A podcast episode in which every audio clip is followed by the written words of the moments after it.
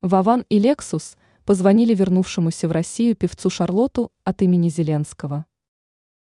Одиозный артист, жегший паспорт России, захотел получить гражданство Украины, но вместо этого стал героем пранка Вована и Лексуса.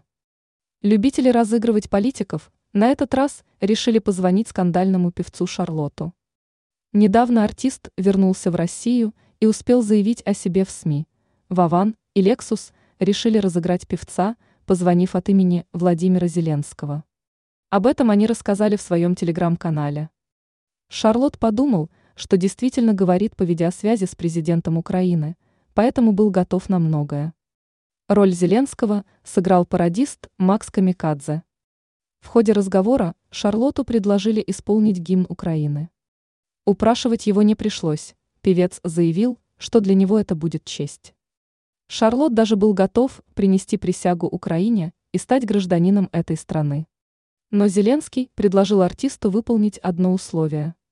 Прежде чем вы это сделаете.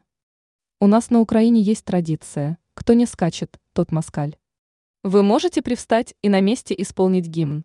Поинтересовался лже-президент. Шарлот и гимн исполнил, и попрыгал, произнося русофобскую фразу.